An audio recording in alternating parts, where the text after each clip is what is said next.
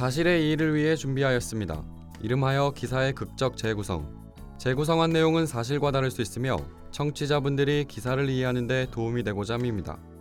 사실과 다를 수 있음을 유념하시기 바랍니다.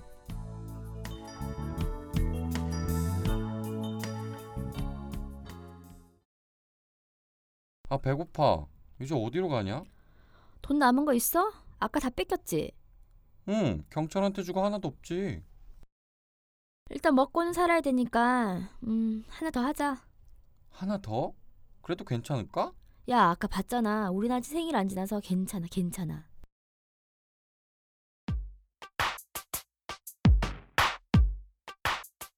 비교적 한산한 새벽 경찰서 전화벨이 울린다.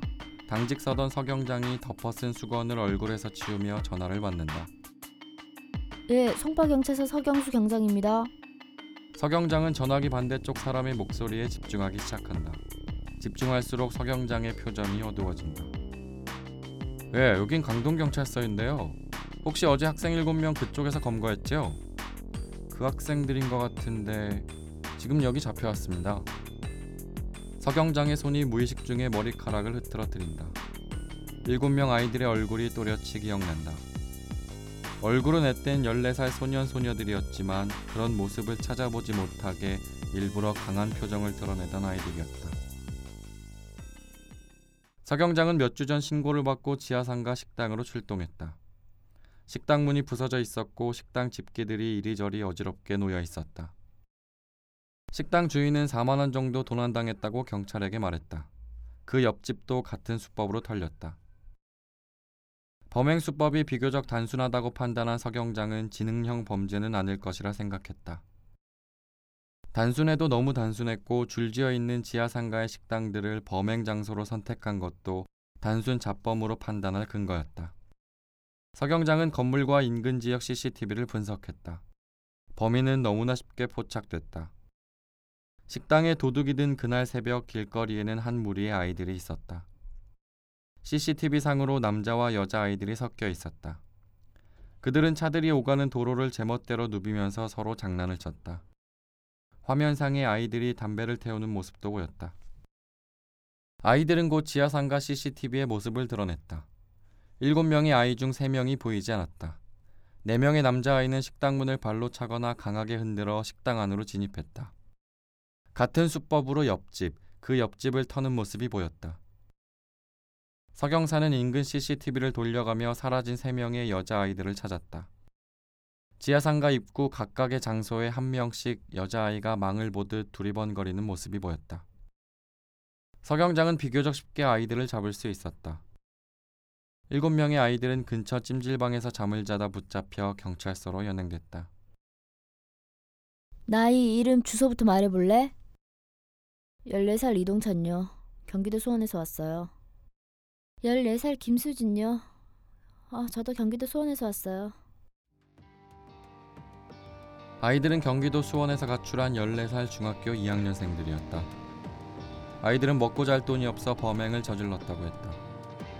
보통 범죄자들은 죄를 시인할 때 두려움에 떨거나 후회의 표정과 반성의 말을 하기 마련인데 아이들의 표정은 담담했다. 서경장이 호되게 말을 해도 아이들은 무서워하지 않았다. 7명의 아이가 11차례에 걸쳐 훔친 돈은 100만 원이 고작이었다. 서경장은 특수절도 혐의로 조서를 작성했지만 7명의 아이들에게 죄를 물을 수 없었다. 14세가 되지 않는 아이들은 가정법원의 보호 처분을 받는 촉법 소년으로 분류돼 형사 책임을 물을 수 없었다. 그나마 7명 중 생일이 지난 남자아이 2명과 여자아이 1명만 벌을 줄 수 있었다. 나머지 4명은 똑같은 죄를 지었으나 보호자에게 돌려보내거나 청소년 쉼터로 보내야 했다. 증거 자료도 있고 범행을 저지른 아이도 있으니 서경장은 조서를 마무리하고 아이들의 보호자에게 전화를 걸었다. 몇 시간이 지나도 아이들의 보호자는 연락이 되지 않거나 아이를 찾으러 경찰서로 오지 않았다. 7명 중 유일하게 한 아이의 부모만 경찰서로 와 아이를 데려갔다. 서경장은 나머지 아이들을 청소년 쉼터에 보냈고 개운하지 않았지만 사건을 종결했다. 그 아이들이 하루는커녕 몇 시간도 지나지도 않았는데 또 범죄를 저질렀다고 다른 경찰서에서 연락이 온 것이었다. 서 경장은 조사 자료 공유차 해당 경찰서로 찾아갔다. 아이들은 어제 석방되자마자 쉼터로 갔지만 곧바로 쉼터를 나왔다고 말했다. 그리고 그 다음 날 새벽 또 식당을 기웃거리며 범죄를 시도하다 잡혀 들어왔던 것이었다. 서 경장은 아이들의 표정을 보고 있자니 한심하단 생각보단 소름이 돋았다. 아이들은 알고 있었다. 자신들이 법 위에 있다는 사실을 알고 있었다. 서 경장은 다른 경찰을 통해 아이들이 이미 경기도 수원과 안산, 광주 등지에서 비슷한 범죄를 벌였고 지금과 마찬가지로 별다른 처벌 없이 풀려났음을 알았다.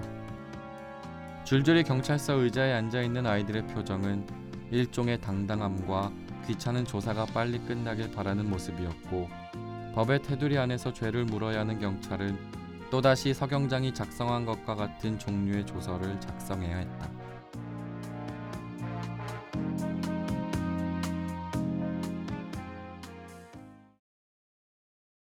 범행을 저지른 10대가 풀려난 지 하루도 안 돼 다시 경찰에 붙잡혔습니다. 지난 22일 서울 송파경찰서는 특수절도 혐의로 중학교 2학년생 7명을 검거했습니다. 이들은 이달 중순 송파구 일대 식당과 편의점 등 11곳을 털어 100여만 원을 훔친 혐의를 받았습니다. 하지만 경찰은 7명 모두에게 죄를 물을 수 없었습니다. 7명 중 4명은 14세가 되지 않아 가정법원의 보호 처분을 받는 촉법 소년으로 분류돼 형사 처벌을 할 수 없었습니다. 그나마 생일이 지난 남자 2명과 여자 1명을 처벌했습니다.